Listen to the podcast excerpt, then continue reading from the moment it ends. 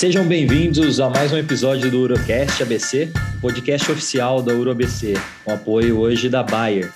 Eu sou o Willy Bacalini e o tema de hoje é prostatectomia radical. É, hoje a gente tem a participação de dois grandes amigos é, conosco, o Dr. Oséias, que é médico assistente da disciplina de urologia lá na Faculdade de Medicina da ABC, e também é uro-oncologista pelo Hospital Brasil, e o Dr. Aria Carneiro, também é urologista e coordenador da pós-graduação de cirurgia robótica do Hospital Israelita Albert Einstein. É, boa noite, Zés, boa noite, Ariê. Muito obrigado vocês aí por aceitar o convite de participar aqui do Orocast.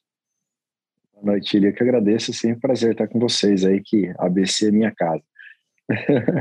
Bom, boa noite, William, obrigado pelo convite. Uma honra participar aqui com você e com, com o Ariê, dois grandes amigos e dois grandes experts na área. Boa, boa. Bem, para a gente nem perder muito tempo aqui, né? Hoje a gente vai falar um pouquinho sobre prostatectomia radical, né? A ideia da gente trazer vocês aqui, vocês dois, pela grande experiência de vocês, e a gente tocar um pouquinho né, na experiência também de consultório, falar da vivência de vocês, né? Nesse tanto no espaço pré-operatório, no intraoperatório, falar um pouquinho de técnica, também nesse pós-operatório precoce. Né? Então, é, eu queria começar fazendo uma pergunta, né, uma coisa bem prática uh, para você, Oséias. É, como é que você normalmente, é, a partir do momento que você indicou esse procedimento, né, a gente sabe que é um procedimento que, por mais que para nós estamos habituados, mas para o paciente sempre é um procedimento de grande porte, né, um procedimento que gera muita ansiedade. É, você chega a lançar mão de algum preparo uh, multiprofissional nesse ambiente de pré-operatório, e multiprofissional entenda tudo, tá? Às vezes a gente sabe que tem alguns colegas que passam com oncologista ou já vem do oncologista, seja o fisioterapeuta, seja até a parte da, da psicologia. Você tem hábito de lançar mão isso no cenário do pré-operatório? Bom, Willi, cara, ótima pergunta. Tá, a gente está fazendo sim. Tá bom. Então, lá no, lá no Grupo do Brasil, a gente tem uma coisa que está sendo muito legal que eu estou trabalhando junto com o Daniel Moser. Tá? O Daniel Moser ele faz muita parte de disfunções miccionais e tem a Fernanda e a Érica, que são as nossas fisioterapeutas. Então, já faz um ano e meio que a gente começou um programa aí multidisciplinar, a gente vem coletando dados. Então, o paciente passa comigo, eu faço toda a orientação sobre a prostatectomia radical, que você falou, por mais que a cirurgia venha evoluindo com o passar dos anos, a cirurgia, a gente não pode, sempre tem as suas sequelas, né? Não de ter impotência, de ter incontinência urinária, né, e da parte oncológica. Então, eu faço toda a explanação da cirurgia, e no pré-operatório, ele passa com a fisioterapeuta, e quando possível, já começa a fazer algumas sessões de físio do pré-operatório, já tem uma tese dela que ela vem desenvolvendo lá, ela está coletando dados, tá? E passa também com o Daniel. E o que é muito interessante, que por mais que eu explique sobre incontinência urinária, tal, ele volta para o Daniel com as mesmas perguntas, né? Então é legal que são duas pessoas avaliando, a gente já vem fazendo esse trabalho junto, tá? Em São Paulo também o Daniel muitas vezes passa no consultório com ele também, quando a gente pode, a gente faz esse trabalho também, e está sendo bem interessante o resultado, diminuindo a ansiedade do paciente, a angústia, né? Teve até um sabadão urológico que a gente a gente mostrou esse nosso trabalho aqui pela, na SBU, é uma coisa que a gente vem fazendo aí, que está tendo, eu estou achando que está sendo bom para os pacientes, para uma orientação melhor. Entendeu? Legal você falar isso, Zé. E, e, e, você, Ari, é, você tem alguma experiência com o preparo de, da, da, do uso da fisioterapia no pré-operatório já? A gente sabe que no pós-operatório tem espaço, né? Pelo menos pela recuperação da continência precoce. Ah, sim, Willy. Eu acho assim, a indicação da cirurgia eu acho que é o momento mais tenso que tem para o paciente, né? Eu acho que cabe a nós, urologistas, é, quando vai indicar uma prostatectomia, lembrar que só não, não é que só existe prostatectomia, né? A gente tem que sempre conversar com o paciente de todas as alternativas, explicar o risco e benefício. Aí sim se opta pela prostatectomia radical. No momento que se opta por uma prostatectomia radical, a gente tem que lembrar que o paciente acaba nos procurando no centro de referência para fazer cirurgia robótica, a maioria deles, né, no cenário atual que eu vivo no meu consultório. É, então, a expectativa deles também é muito alta. Então, eles vêm muito angustiado pelo diagnóstico e ter que fazer um tratamento que pode ser mutilante para ele, e também, ao mesmo tempo, eles vêm com uma alta expectativa. Então, eu acho que é de fundamental importância esse alinhamento de expectativas. Eu acho que esse é o ponto crucial para o paciente sair do seu tratamento com sucesso, né, satisfeito com o tratamento. Então, É, sim, é, eu ofereço para meus pacientes que eu vou fazer prostatectomia radical para quase todos, fisioterapia pré-operatória. Alguns aderem, outros não aderem. Não é uma coisa que eu forço muito a barra, mas eu ofereço para eles. E sim, a maioria dos que vão se sente satisfeitos, se sentem mais bem cuidados, mais bem preparados. Né? Eu sempre costumo afirmar que a nossa maior angústia é incontinência e não a impotência. Então, muitos deles que se dispõem, eles acabam ficando, ficando contentes. Eu acho que o principal que eu tenho, eu tenho um folder pronto de todo o preparo e recuperação do paciente. Então, eu faço a jornada do paciente de uma semana antes da cirurgia até três meses da cirurgia. Então, potenciais efeitos adversos, vai ter dor, não vai ter dor, se tiver febre, o que fazer, se tiver retenção urinária, o que fazer. Então, o paciente, quando ele chega no centro cirúrgico, ele está mais preparado. Ah, eu li aquilo. Ah, eu li aquilo. Poxa, eu estou com dor abdominal agora. Ah, mas pode ser. Eu vou ficar com o dreno, não vou ficar com o dreno. Porque é o que você falou. Quando eles recebem um diagnóstico, quando eles estão discutindo o tratamento, muitas vezes eles entram em alfa. Você está falando, eles não estão absorvendo nenhum tipo de informação. Depois, de certa forma, você tem que reforçar. A minha sugestão é que entregue por escrito também. Depois ele vai estar mais calmo em casa e vai poder absorver toda essa informação. Eu acho que você, vocês tocaram, na verdade, é, no mesmo tema, né? Cada um com a, com a sua forma e a sua experiência, que é essa questão do preparo educacional do paciente, né? Eu acho que mesmo que a gente chegue numa literatura que talvez não tenha o grande benefício desse preparo, por exemplo, da fisioterapia, passa por uma questão do que o Osés falou, né? De, de tirar a ansiedade, explicar né? Ou esse estado de alfa que você comentou, né, Ari? Que às vezes o paciente não está absorvendo. E qualquer ferramenta que a gente tem à nossa mão para sair do momento que foi indicado o procedimento, né, que é um momento de extrema ansiedade, para que o paciente saiba exatamente o que vai acontecer com ele, né? É, a gente acaba, às vezes, no, na correria do dia a dia, se acostumando com a ideia que a gente sabe como é que é, mas quando vai tirar a sonda, quando vai tirar o dreno, quantos dias fica internado, como é que é o ambiente do centro cirúrgico, e essa, esse quase que esse customer experience, né, que o Ari falou, essa jornada do paciente, é, eu acho que no mínimo faz parte de um processo educacional, né? É, eu queria é, entrar agora um pouquinho na questão é, da parte técnica mesmo, né, da prostatectomia radical. É, eu acho que a gente vai acabar se atendo muito mais para a técnica robótica, né? É o procedimento que na, no ambiente privado a gente majoritariamente acaba é, realizando, né? Ah, como é que você, Oséias, uh, tem feito e tem preparado o paciente em relação uh, aos dispositivos? Né? Hoje a gente sabe que tem grupos que não drenam, tem grupos que drenam, né? tem grupos que tiram a sonda é, com 10 dias ou mais, tem grupos que já é, têm proposto, é, pelo menos é, em alguns centros dos Estados Unidos, de retirar com dois, três dias, né? Como é que você prepara o paciente em questão de dispositivos que ele vai utilizar e você, na sua prática, normalmente é, maneja, mesmo que seja variável? Não, ótima pergunta, Willy. Não, eu sempre a, a, sonda é uma ansiedade muito grande do paciente, né? Todos eles, quando falam da sonda, parece que eu tento primeiro acalmá-los, né? Falar sobre a sonda, explico do dreno, né? Se há necessidade ou não. Sempre explico, mesmo que não vá utilizar, sempre explico. Vai que vai que acontece alguma coisa na hora você queira drenar, né? Então eu sempre explico para eles sobre a sonda, como que vai usar, como que vai usar a sonda, quantos dias serão a sonda. Né? Hoje em dia a nossa rotina, de falando um pouco de prostatectomia radical, eu não faço mais preparo. Antigamente a gente fazia, né, até na época da residência, né, a gente fazia lá o Ducolax antes, fazia alguma coisa. A não ser que seja um caso mais localmente avançado, eu fico mais preocupado, eu faço um dia antes aí um, um, um flit. Mas fora isso, não. Vida normal, jejum de oito horas e vai para a cirurgia. E durante a cirurgia a gente vê, a gente usa a sonda, sempre, né? E eu deixo, costumo deixar sete dias a sonda, tá? Sete a dez dias, depende de sete, geralmente sete, depende do retorno do paciente no dia que ele vai retornar. Às vezes seis, mas não menos que isso. Tá? tá. Teve alguns pacientes até que a gente retirou antes, e teve um paciente até que foi emblemático, que ele falou que, doutor, eu tive uma disúria no pós-operatório que eu queria que colocasse a sonda de novo. Então, acho que esse tempo aí, eu sei que lá fora tem gente que né, tenta tirar antes, né, tenta tirar com dois, três, quatro dias, mas eu geralmente deixo uma semana a sonda.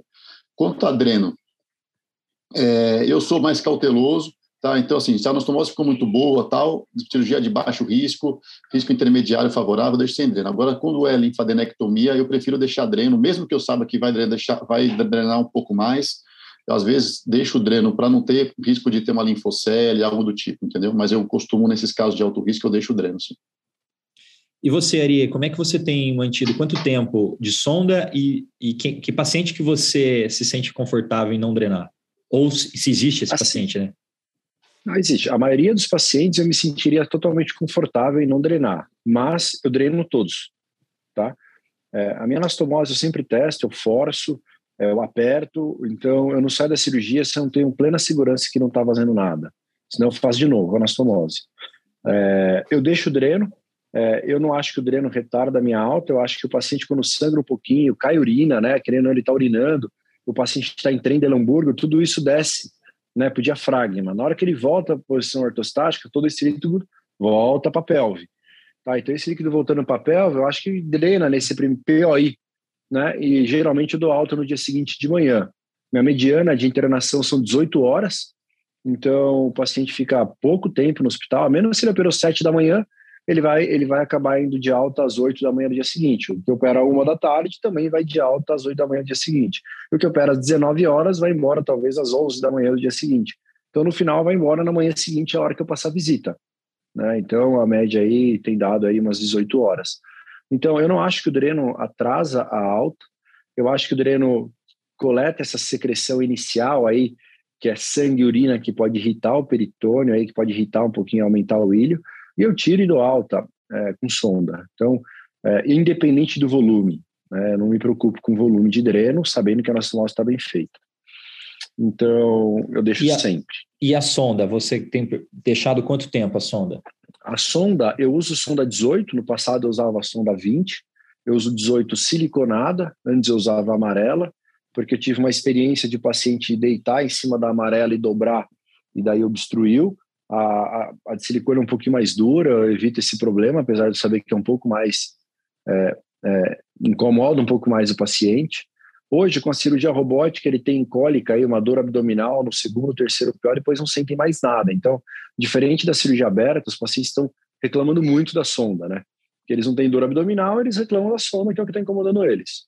Uhum. Então, meu tempo padrão é igual ao Zé, eu deixo sete dias, eu só tiro um dia antes ou dois dias depois, aí cai uma sexta-feira, sete dias. Eu não vou tirar a sonda por princípios, eu tiro na segunda-feira, por exemplo. Tá?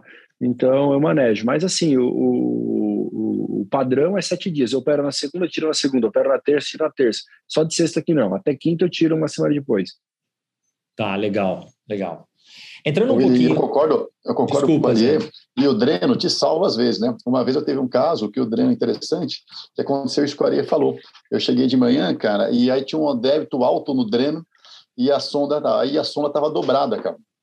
E, e, aí o que aconteceu? Eu tirei a dobra da sonda, começou a drenar a urina, só que o dreno me salvou, né? Se eu não tivesse com o dreno, eu estava perdido. Eu esperei mais dois dias e depois tirei o dreno e foi para casa. Então o dreno te salva. Muitas vezes o dreno te salva, né?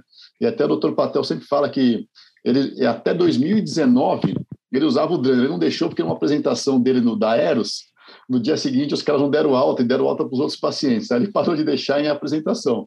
Mas ele acabou, ele, ele usava dreno até 14 mil prostatectomias. Então eu acho que o dreno não é uma coisa ruim, é uma coisa que dá dor, entendeu? E é uma coisa que só vem te ajudar. Eu concordo com a Aria. Você teve um sangramentozinho, alguma coisa, você pode vigiar. O dreno acho que é uma coisa que te ajuda.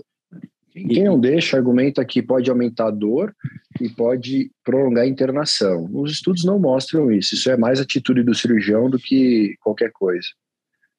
Fora que, assim, pelo menos minha experiência, eu não vejo nenhum paciente reclamar do dreno, né? Então, eu acho que é bem o que o Ari falou.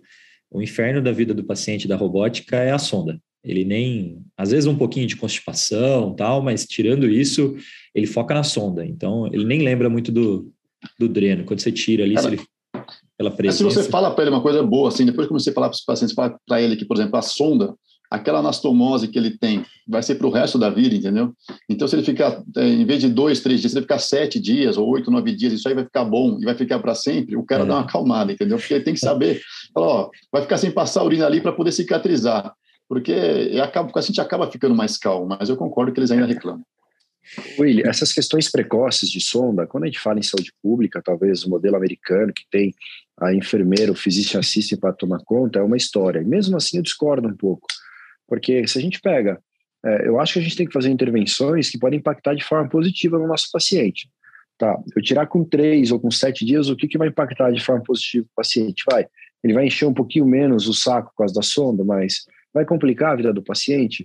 Eu acho que só tem a ajudar. Então, eu acho que toda vez que a gente tira precoce, a gente pode estar assumindo um certo risco, né, até os dados atuais da literatura. Então, eu, eu acho pouco provável de eu incorporar isso aí no futuro bem próximo. Boa. É, dando um pouquinho de sequência, então, ainda falando um pouquinho de é, agora de intraoperatório, né, da parte técnica mais. Uh, Oséias, é, eu já vi, né, bastante cirurgia sua, né? Fui seu residente também, e mas é, confesso que faz um tempo que eu não assisto uma cirurgia sua, não estou numa cirurgia sua, né? É, como é que você tem feito com o colo? E o que, que você considera do colo? Né? A gente sabe que é um, é um assunto controverso, né? Pelo menos é, boa parte dos centros americanos eles não têm nenhuma preocupação com a questão da preservação do colo, né? Mas é, qual que é a sua experiência de manter a preservação em relação principalmente à continência que a gente fala e também de margem, né?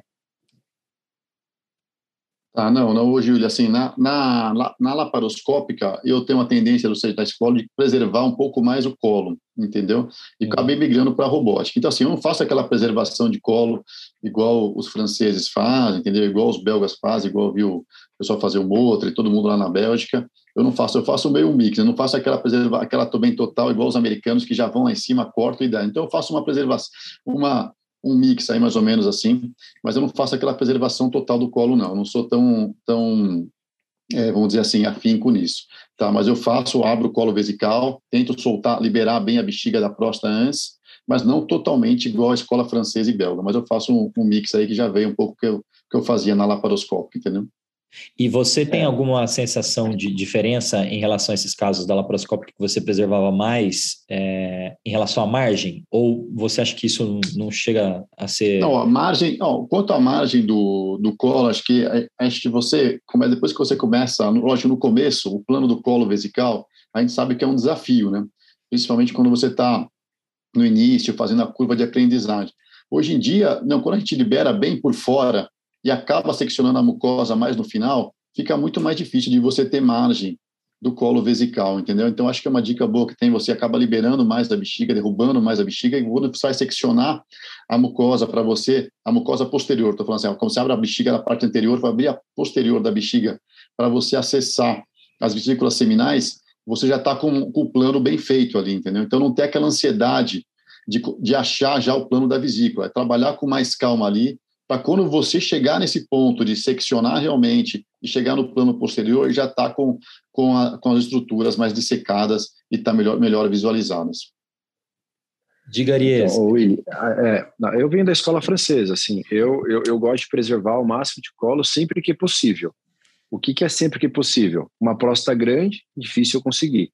É, um tumor que tem base com suspeita de extensão, alto volume, às vezes eu opto por não.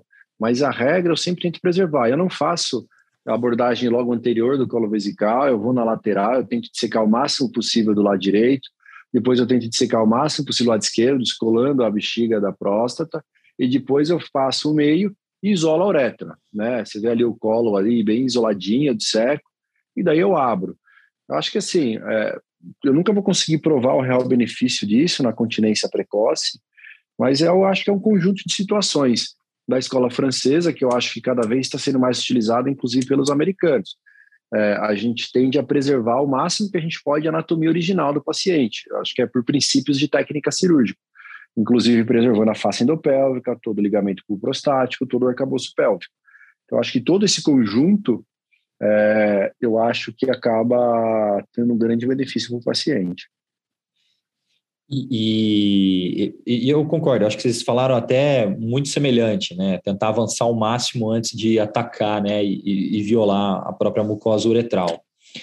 É, você falou uma coisa, Ari, da questão de preservação, e aí eu queria é, trazer essa discussão da banda mesmo, né? Eu acho que, é, e quando eu falo preservação é, neurológica, vamos colocar assim, neurovascular, eu queria que vocês considerassem desde a gente estar tá dissecando ali né, as vesículas seminais para propriamente a gente pensar na, na, preservação da banda, propriamente, né? É, Zé, que paciente, como que você considera no preparo do seu paciente? Claro que tem uma questão que é muito individual no intraoperatório, né, da impressão do cirurgião, mas assim, como é que você decide o paciente que você não preserva? Né? Tirando aqueles quadros, é, o cara tem uma lesão que já tem uma ressonância no pré-operatório mostrando comprometimento extenso daquele feixe, né? Já colocando infiltração, às vezes até uma, uma lesão que a gente fica na dúvida se a gente vai para a cirurgia propriamente, né? Uma lesão de vesícula, né? Linfonodo positivo. Tirando esses casos que são extremos, é, que paciente que você é um pouco mais conservador do ponto de vista oncológico e abre um pouco mão dessa preservação, ou não? Não existe esse paciente, você sempre vai para o intraoperatório e, é, e, e, e, tenta preservar ao máximo? Acho que boa pergunta, William. Acho que você falou bem, né? Tirando esses casos que a gente já sabe, que a gente já vê no exame de ressonância, que tem invasão de feixe, que tem extensão extra, extracapsular, é, é, notadamente importante, né? Então, esses casos realmente não tem jeito.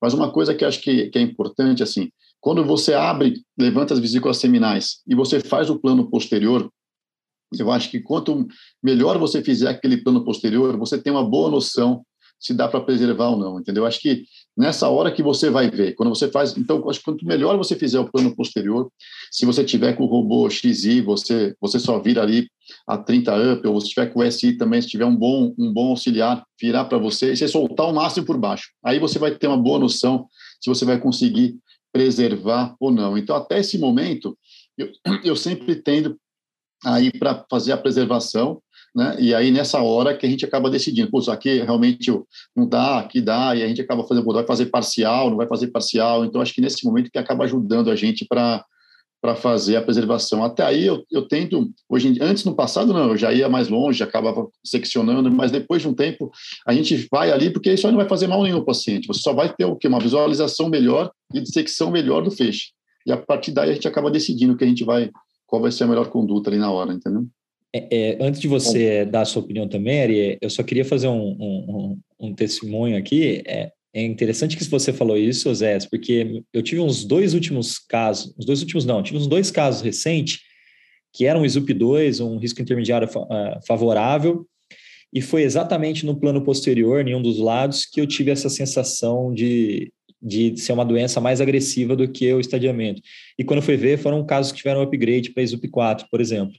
E, e, foi exatamente o ponto que eu comecei a ficar um pouco duvidoso do, do, do estadiamento inicial do paciente. Ari, por favor.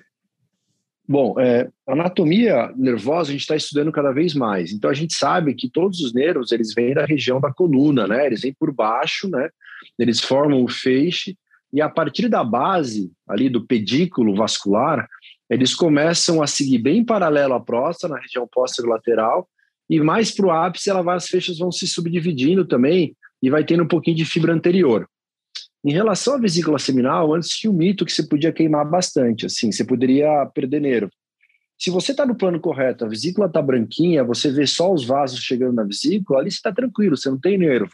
Agora, se você está abaixo desse plano, aí sim você corre risco de comprometer a banda neurovascular. A primeira etapa da preservação, eu concordo com o Zé, é a parte posterior. Ali que nós vamos decidir se a gente vai acima da Denovelier ou abaixo da Denovelier.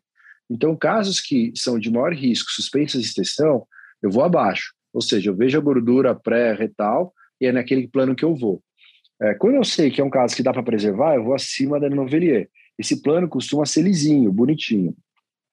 Se eu tenho o objetivo de preservar bem, como o Zé falou, eu tento avançar o máximo que eu puder, sentido apical e sentido lateral. Então, aqui eu vou predominar a minha dissecção da banda neurovascular. E daí o que acontece? Muitas vezes você fica sem amplitude de visão. Eu coloco um hemológico que é esquerdo, um hemológico que é direita, que são os pedículos vasculares, que são aquelas artérias uretrais que a gente dá ponto na, no ponto de milling. Então, a gente dá ponto de milling e não tem perda de direção. Então, ali não tem nervo. Então, você pode botar um, um ali, abre bem a parte posterior, faz uma bela dissecção posterior. E depois, como eu costumo fazer, quando eu quero preservar total, eu vou totalmente de forma anterógrada, só empurrando, eu consigo fazer uma preservação total. Ou eu consigo ali decidir também se eu fazer uma interfacial, é, uma, uma, uma extrafacial. É muito raro, muito raro eu ir muito longe. Eu sempre tento preservar alguma coisa. Tá? É muito raro eu ir, é, ir pelar e deixar pelado no reto ali, sabe? E, e, e ZUP alto, isolado, você considera já como uma situação para você preservar menos ou não? Às vezes uma próstata pequena, ok, a ressonância não mostra uma extensão muito, não mostra extensão extraprostática importante nem nada, não mostra, mostra os feixes, por exemplo, livres. Só o ISUP é uma situação para você. Eu não vou, não, não é. Eu não vou, eu, eu, eu, vou, eu não vou tão grudado, né? Mas eu tento preservar total eu tento preservar total a, a banda. Tá. É, daí vai ser uma decisão interoperatória. Eu percebo que está meio grudado, está meio estranho, eu afasto um pouquinho, tá? Mas se não tem nenhuma informação radiológica que pode estar tá alterada, a imagem está bonitinha, está tudo com um plano perfeito, eu sigo em frente. E, e Oséias, extensão extraprostática, né? A gente sabe que existe extensão e tem extensão, né? Às vezes é um, é uma doença ali que nem é um, um de 5, por exemplo, é, às vezes é um nódulo um pouco menor, já é um de 4, mas é um nódulo um pouco menor, e ele está numa localização que, que favorece que ele seja uma extensão extraprostática. Você automaticamente já também é, é, abre mão daquele lado ou você ainda tenta fazer algum, algum grau de preservação? Não, ele boa. Eu, eu quando é assim, quando eu vejo que tem uma, que tem uma suspeita de extensão extraprostática, eu eu gosto de fazer é, anterógrado e retrógrado, tá? Então eu abro um pouco em cima, eu não vou totalmente só retrógrado, eu vou um pouco por cima também, eu vejo dos dois lados, porque acho que a gente consegue às vezes ter um pouco uma visão um pouco melhor e pouco definir. Eu sei que às vezes não consegue preservar tanto, mas quando tem um lado com extensão extraprostática, eu tento para ter uma preservação, pelo menos parcial, fazer anterógrado e retrógrado, entendeu? Fazer um pouco de cada lado, para tentar conseguir visualizar melhor essa região, entendeu?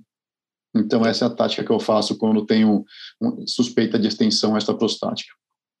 Legal, legal. Em vez de vir tudo é, de forma anterógrada, né, que é um plano que, que é mais, mais ágil, né, e, e às vezes a gente controla até com menos hemolock, mas queira ou não, é um, é um plano mais perigoso, né, para acaba Sim. violando a extensão. Eu concordo, é. concordo perfeitamente, José. Quando tem extensão também. O que eu não faço mais, antes, quando era alto risco, eu fazia a técnica antiga, né? Ligadura do plexo, toda a técnica tradicional. Não. Eu faço sem abertura da face endopélvica, eu faço o que o Zé falou. Daí eu só entro um pouquinho anterior, faço anterógrada e retrógrada e junto os planos também. Legal. Cara, só botar uma dúvida aqui que eu tenho. Cara, eu tive esse, um tempo agora uns pacientes muito obesos, cara. Aquele paciente obeso, estilo americano mesmo, não estilo da escola francesa. E, cara, a próstata do cara lá embaixo, aquela pelve. Aí eu não teve jeito, cara. Eu tive que abrir a face endopélvica, passar o ponto para tentar subir um pouco a próstata, tirar a próstata da pelve.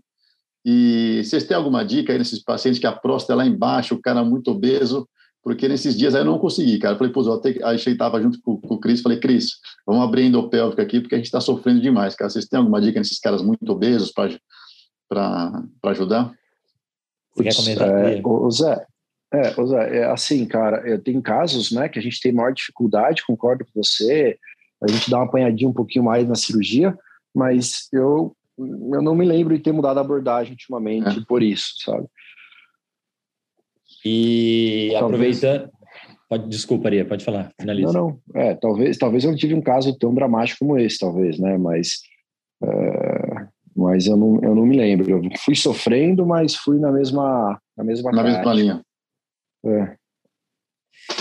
E, e, e, também nessa sequência de adaptar a técnica, né, que a gente está falando um pouco disso, é, próstatas volumosas, né, eu particularmente eu diria que eu tenho mais receio até de uma próstata mais volumosa do que um ISUP alto. Às vezes, às vezes uma próstata pequena com uma extensão extraprostática me dá menos receio do que uma próstata de 100 gramas, cento e poucos gramas, que eu, eu acho mais desafiador. Vocês chegam a, a tirando a questão da, do colo, né, que é naturalmente você acaba abrindo mais, né? Tem alguma coisa que, que vocês lançam mão para essas próstatas maiores, é, no sentido de facilitar? E, e eu digo assim, né? A manipulação da uretra, quando a gente vai acessar o ápice, às vezes é. Parece que falta até um espaço ali, né? Dá vontade de você tirar a próstata, metade dela, para. igual gente fragmentava os adenomas, às vezes, na, na PTV, mas é, tem alguma coisa que vocês adaptam para tentar facilitar esse, esse, essa, quando a gente circunda a próstata, essas próstatas volumosas?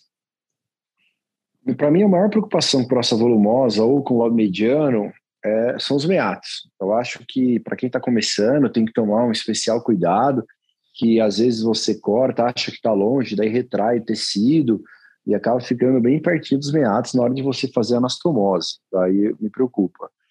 E quando você tem próstata muito volumosa, você não consegue deslocar ela muito bem, muito bem da pelve.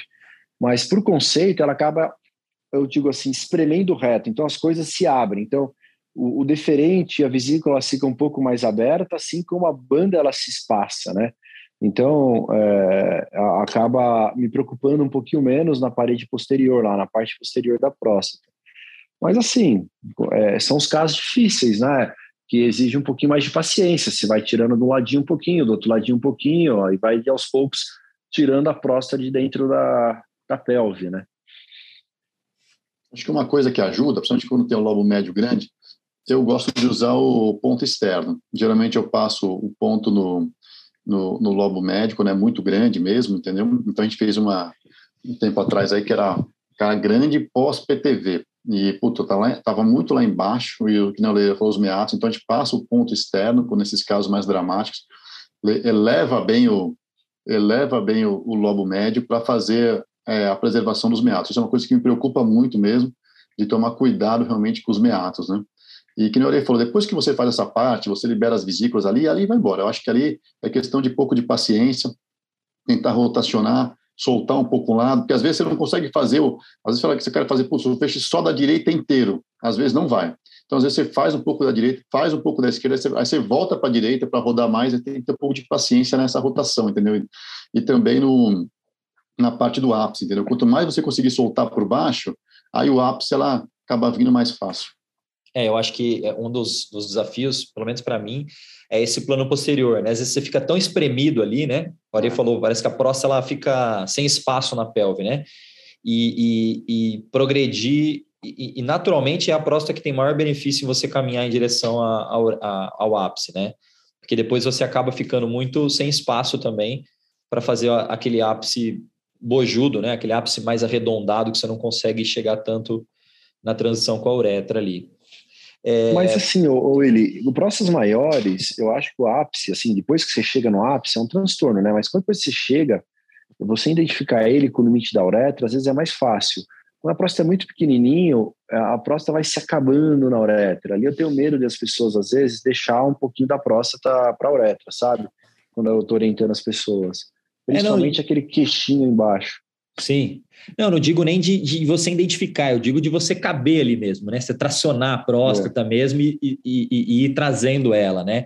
E aí, se você não fez um bom plano posterior, você às vezes fica com aquela aquele restinho, né, de, de plano posterior ali que você acabou desistindo, e aí você fica rodando aquela próstata zona ali sem espaço na, na pelve, né? É, vocês tocaram numa outra coisa que, é, é, que eu acho que é legal a gente também abordar, é, principalmente em questão de segurança para quem está começando, né? Quando vocês têm essas próstatas com lobo mediano, principalmente o lobo mediano, né, que sacrifica muito a preservação do colo, é, como vocês gostam normalmente de reconstruir o colo, né? Vocês é, vão sempre na raquete, faz uma reconstrução posterior, ou dependendo se é um abrir um pouco menos, faz uma reconstrução mais lateral, né? Já que não estou tão preocupado com o meato. Como que você costuma fazer, Oséias? Bom, Willis, se, se realmente, que nem você falou, se não abriu muito o colo, eu prefiro fazer a reconstrução lateral ali, tipo boca de palhaço, entendeu? Faço um ponto de cada lado ali, faço um X em cada lado e, e faço dessa forma. Agora, se realmente foi um caso difícil, que nem esse caso que eu falei para você, pós-PTV, pós-RTU, acabou o colo, ficou próximo dos meatos, eu prefiro fazer a raquete para acabar, vamos dizer assim, internalizando mais esses meatos e ter mais segurança, entendeu? Então depende muito, mas geralmente, geralmente se abre o colo e eu acabo fechando mais boca de palhaço, a não ser que seja esses casos mais que já teve cirurgia prostática anterior.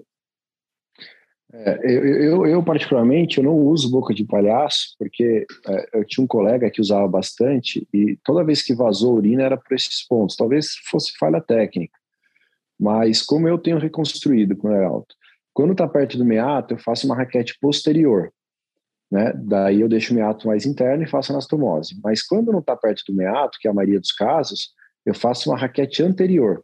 Então, eu vou fazer a anastomose, é, é, de baixo para cima, né? E daí, quando eu chego em cima, eu termino a anastomose e daí eu corro um fio aqui, eu corro uma linha de sutura contínua, como se fosse fechar uma PTV, sabe? Então, essa é que eu tenho feito na maioria das vezes, quando é um colo muito grande. Mas, assim, 95% dos meus casos, o colo fica tão, tão, tão, tão grande, mesmo o alvejando eu tento evitar o máximo, eu faço um parachute, eu vou andando mais na bexiga do que na uretra, para o negócio se ajustar. E até mais eu rápido, né? Até mais rápido, né? Você vai ajustando no final ali já com a anastomose montada. Não, eu também, desde que eu vi a aula do, do Sotelo, também eu, é raro reconstruir colo. É muito raro. Eu vejo, eu vou, eu vou equiparando as coisas ali, vou, mas sabe, sabe por que, que vaza? Quando faz boca de palhaço, vaza, porque quando você vai subindo a anastomose, você, não, você tem que pular a boca de palhaço, a sutura, entendeu? Se você passa uhum. o ponto ali onde está, vaza. Então, o certo é uhum. você passar, aí você pula a linha de sutura e você continua, daí não vaza. Eu sei, eu sei isso porque eu já, já, já aprendi na prática isso daí, entendeu? Então é bom que você é. vai aprendendo com os erros dos outros e com os seus. Né? É melhor aprender com os erros dos outros, né? Mas, ah, então você tem que pular é. aquela região, aí não vaza, entendeu? E, e, e, dando sequência aí também um pouquinho no aspecto técnico, né, para a gente aproveitar a experiência de vocês dois, é, reconstrução posterior, né? A gente falou aqui de preservação da anatomia uh, original do paciente, né? É, como é que vocês, Ari, você, como é que você tem feito a, a, reconstrução posterior? Né? Tem gente que faz anastomose em dois planos posterior, tem gente que faz a reconstrução total, né? E, e aí já estendendo, para a gente aproveitar e também não se prolongar, para pegar a resposta de vocês, é, dispositivos a mais, né? Tem gente que passa o ponto depois é, suspendendo a anastomose, né, fazendo um ângulo, né, tentando trazer um pouquinho para aquele ângulo natural, né, principalmente que é o ângulo dos, dos prostáticos. Aria, como é que você costuma fazer? Bom, é, é, vamos lá.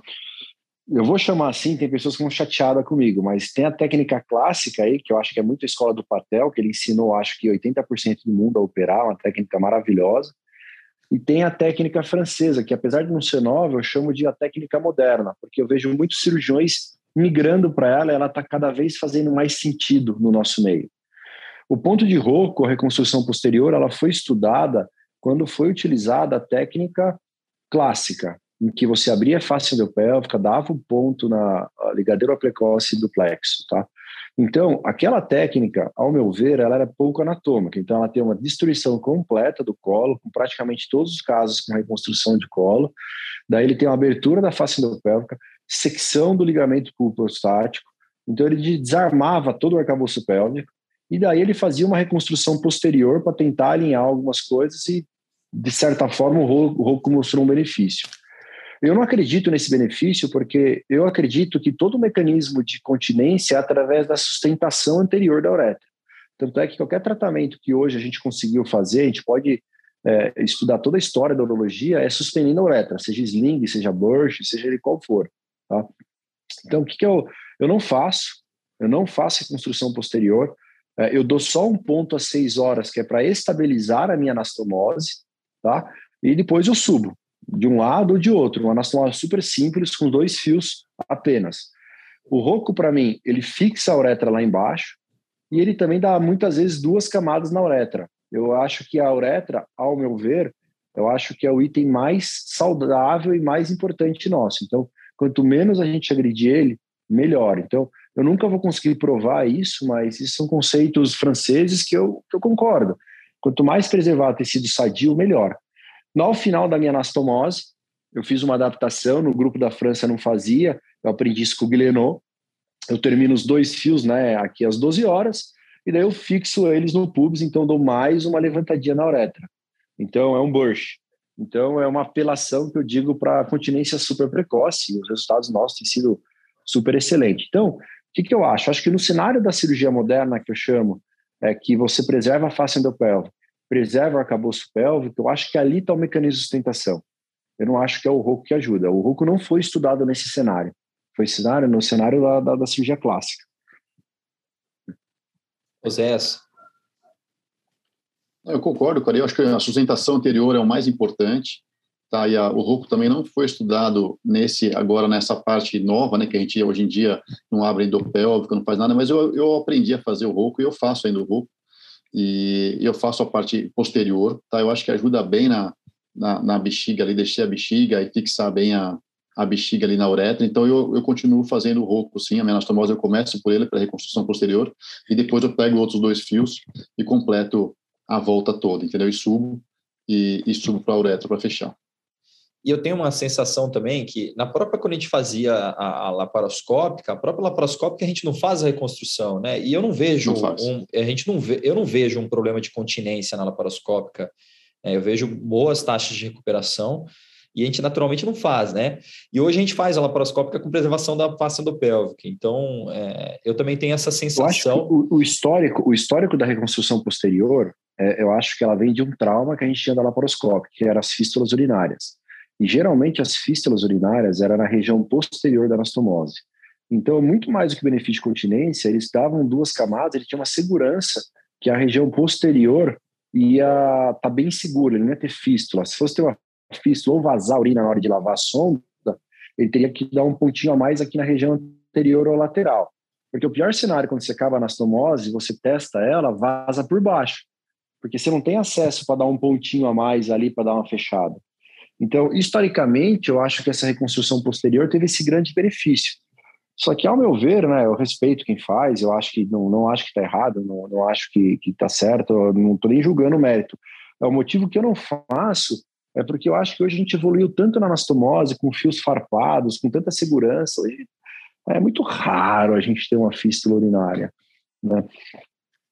Eu, eu, eu, eu, concordo. E eu acho que também tem um pouco do que o Zé falou, né, o Zé? Já está habituado de preparar a anastomose fazendo assim, né?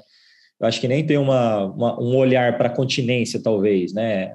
Ah, eu acho que não. Acho que é mais para a escola, assim, assim, você acaba mais fixando a parte posterior, né? E uhum. você vem, vem subindo. Acho que é mais uma questão de escola, de aprendizado, né? De como você fez. Eu concordo que você não fazer o roco é até fica mais simples, né? Mas hoje em dia, depois de tanto fazer, a gente está tão habituado a fazer, eu não vejo, eu acho que fica muito boa a parte posterior, realmente, realmente, que nem a Maria falou, fístula, independente de como você fizer a anastomose, você sabendo fazer a anastomose, vai ser muito difícil você ter uma fístula urinária, né, com o uso da plataforma robótica. Pode acontecer? Pode, mas é raro, né? E você faz com os dois fios também, Zé? Você sobe do, das seis horas ou você uh, começa Sim. a lateral? Começo lateral, aí eu passo para um outro lado, né? Começo na direita, passo para a esquerda um, subo e subo os dois, entendeu? Mas eu acho que uma coisa importante que a gente não falou um pouco, ele que eu acho que tem grandes trabalhos mostrando, cara, é uma coisa que dá para você fazer no pré-operatório, é você ver o comprimento da uretra membranosa do paciente. Isso é uma coisa importante, que tem vários estudos mostrando que pacientes que têm uretra, comprimento de uretra membranosa acima de 10 milímetros, acima de 12 milímetros, eles têm uma continência precoce melhor. Então, essa é uma coisa boa que a gente começa a olhar isso na ressonância e tentar alongar essa uretra ao máximo no intraoperatório. Então, acho que o cuidado com a uretra é uma coisa que a gente tem que ter, o Arief também falou, lógico, do, da parte da preservação anterior. Quanto mais você conseguir alongar essa uretra e preservar, você vai ter melhores resultados de continência. Né? E alongar, você diz, José, não é só preservar a uretra exposta, né? É, às vezes até trazer um pouquinho, né? Descolar aquele ápice ali e fazer como se fosse uma telescopada ali, né? Trazendo para é para trás, né? Mas manter uma parede, mas eu acho, mas acho importante, eu faço isso também, mas manter a parede da uretra grossa, tá? Que às vezes quando vai fazer isso afina muito, daí pode complicar um pouquinho, daí você fazer um ponto numa uretra fina. Então, e, acho que. E perdeu o benefício, telesco... né, Ariel? É. E Telescopar, perdeu... mas mantendo, mantendo, mantendo uma uretra grossa, uma uretra musculosa, vai, vamos dizer assim. É, eu não vou entrar no mérito da linfadenectomia, porque senão a gente precisaria de outro capítulo aqui, né? É, mas eu queria uma curiosidade. Vocês já tiveram algum paciente, primeiro o Zés, depois o Ari, já tiveram algum paciente é, que vocês não tinham planejado fazer linfadenectomia e que no intraoperatório, dependendo da impressão, vocês optaram, acabaram fazendo. É, isso passa por questão de técnica também, né? Eu, eu, particularmente gosto de fazer linfadenectomia antes da prostaté, tem algumas pessoas que gostam de fazer depois, né? Mas vocês já tiveram algum paciente que no meio do caminho vocês decidiram, putz, esse paciente eu, eu acho que vale a pena mudar aqui pela uma impressão intraoperatória? Zé? Sim, eu concordo com você. Eu também prefiro sempre fazer a linfadenectomia antes, tá? Eu prefiro fazer antes também da prostatectomia. Mas às vezes, que nem você falou, você está na prostatectomia, aí você pega na vesícula, você vê aquela vesícula endurecida, né, que você não tinha essa imagem, a vesícula dura. É, você vai para a próstata, você vê que tem realmente um tumor mais extenso, aí eu realmente falo, ó, vamos mudar e vamos fazer a linfadenectomia. Que a gente sabe que, lógico, ó, hoje em dia com os exames de imagem cada vez mais evoluído, mas às vezes não pega, né? Então eu já, eu já fiz sim, já fiz isso sim. É, então, ele, o que acontece, eu acho, cara, eu acho que eu nunca converti no meio, assim, a minha, meu planejamento, mas o que eu tenho observado, eu opero muito paciente de fora, né, de São Paulo, paciente de outros colegas, é, a taxa de upgrade é muito alta, então, você vem, opera um ISUP 2 pequenininho e a peça vem um ISUP 4 gigante, tá? Daí você fica, poxa, tinha que ter feito a linfadenectomia, né? Aí, quando eu faço linfadenectomia, eu faço linfadenectomia estendida. Para mim, eu não vejo sentido no obturatório, tirar só um pouquinho lá, tá? Então, é, eu tento ao máximo esgotar esses pacientes e, na dúvida, eu faço. Hoje eu tive um caso, SUP 2, é, mas era uma lesão de 1,4 centímetros, pirrase 5, com abaulamento a cápsula, suspeita de extraprostática. Então, eu, eu, eu, duvidei que era que era ISUP 2 para não pedir revisão de lâmina, para não estressar o paciente, eu, eu tomei conduta como como de alto risco e a gente fez a linfadenectomia e, e a vida que segue, sabe? Legal, legal. Eu também tenho essa impressão. Eu acho que a, a na dúvida é, é sempre melhor para fazer, né? E, e, e, nem sempre a gente tem a, a patologia centrada num lugar que a gente conhece, né? É, isso faz é. total diferença. Mas o problema do tópico da linfadenectomia é que tem alguns estudos mostrando que ela não tem benefício oncológico. Mas, assim, é, tem o estudo do HC, o estudo do Memorial, esses estudos são com muitos vieses, né? Tem muitas questões a serem debatidas, tá? É, eu ainda continuo fazendo linfadenectomia quando acho que tem indicação, eu utilizo o mamograma de brigante, tá? E quando é para fazer, eu faço estendida, né? Então, eu tenho alguns pacientes com linfonodo positivo que eu acabei tirando mais de 30 linfonodos dele, e eles estão aí seguindo com o PSA zerado. Aí eu tenho paciente com um ano, eu tenho paciente com dois anos, eu tenho outros que recorreram mais cedo, então alguns deles tiveram um grande benefício, sabe? É, é, mas é, é, experiência pessoal, não é casuística. Então, eu acho que esse tema de linfadenectomia vai ser cada vez mais discutido. Eu vejo uma impressão de que o cirurgião robótico quer ser rápido, então, por custo-benefício, ele está fazendo menos, daí o que o que não sobrar faz radioterapia depois ou faz outro tratamento. Então, eu vejo o urologista se distanciando da linfadenectomia. Eu acho que eu vejo, eu, eu enxergo essa tendência futura, apesar de eu não saber se é uma tendência correta, né? Se a gente não pode voltar atrás no futuro próximo. O PET scan pode ser uma ferramenta boa. Então, se tem um paciente borderline para fazer linfadenectomia ou não, tem um PET scan negativo, talvez me deixe um pouquinho mais confortável de evitar uma linfadenectomia nesse caso. Mas também já fiz linfadenectomia estendida em paciente com PET PCMA feito no Einstein negativo e veio linfonodo positivo. Então a gente tem que ter isso em mente. Legal, eu, eu acho que esse é um tema realmente muito controverso ainda, né? É, eu sou dessa escola de, de, se for fazer faz estendida e, e, e, na dúvida eu faria, né? Também não, não vejo é, tanta complicação relacionada, a gente sabe que tem, mas é, eu, eu, fico na preferência de depois ter o benefício oncológico do que é, a morbidade em si.